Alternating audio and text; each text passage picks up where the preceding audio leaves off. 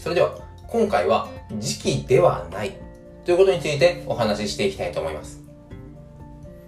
先輩、上司、こういう風な考え方をしてほしいなって思うことはありませんか？なかなか思ったように部下が動いてくれない。考えてくれない。そういうもどかしい気持ちも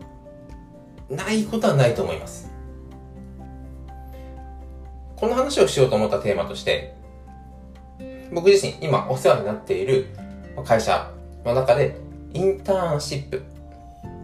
高校生をこう受け入れて職場体験のような話をすることが今回、本当そういうありがたい機会をいただくことができました。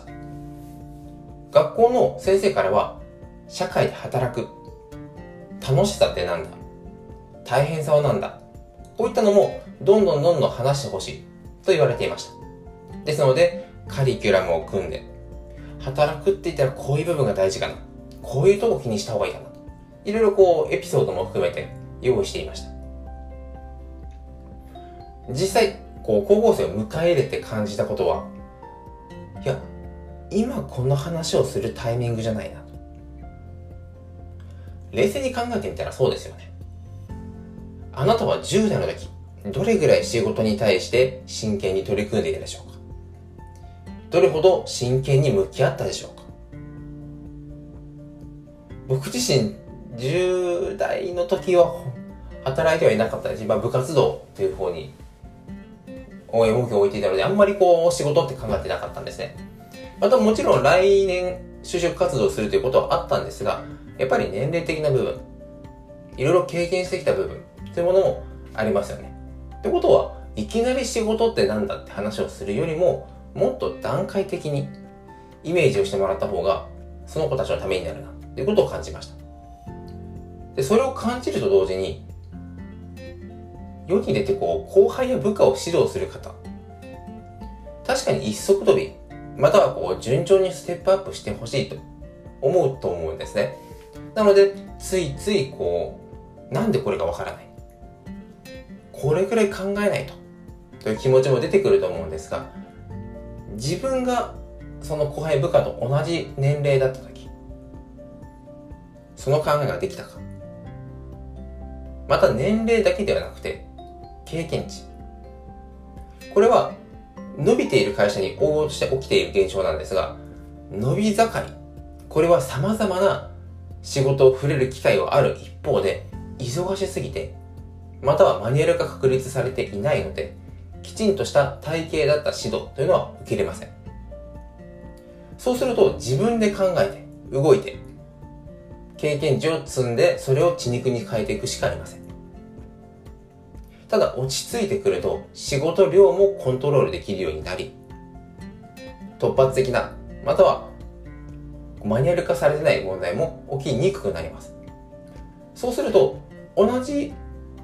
例えば10代入りたてとか20代まだ若い頃、若手と言われる社員だった時にも経験できる数、経験できる種類が違っていきます。そうすると、なんで自分の時はできたのにと思うかもしれないんですが、それは単純に年齢的な問題や、その時の会社の中の職場経験できる仕事の数という違いが起きていきます。この違いを理解せずに自分が若い時はこうだった。とついついこう押し付けてしまうとなんだあの人。というにもちろん反発になっちゃいますよね。反発すれば10伝えようと思っても1も伝わりません。やはり何事にも段階。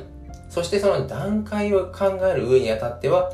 相手がどういう立場でどういうことを考えて、どうなりたいのか。もう営業の基本ですよね。相手を知る。ということになります。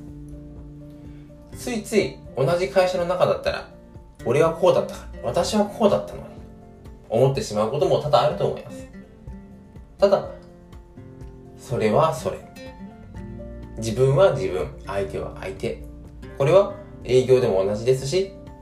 社内のコミュニケーション、人間関係でも同じになります。ついつい言いたい。気づいてほしいと思うかもしれませんが、これは社内の雰囲気を悪くするだけで何もいいことがありません。段階を踏んできちんとステップアップを踏む。これが先輩、上司の中でもすごく大変なことだと思いますし、でもやらなければ変わっていかないということですので、ぜひ相手の立場に立って自分ではなくて相手のことを考えてステップアップ意識して頑張っていっていきましょう。なかなか難しいですが、もう慣れるしかないですね。ぜひ頑張って取り組んでいってください。それでは今回もご清聴いただきありがとうございました。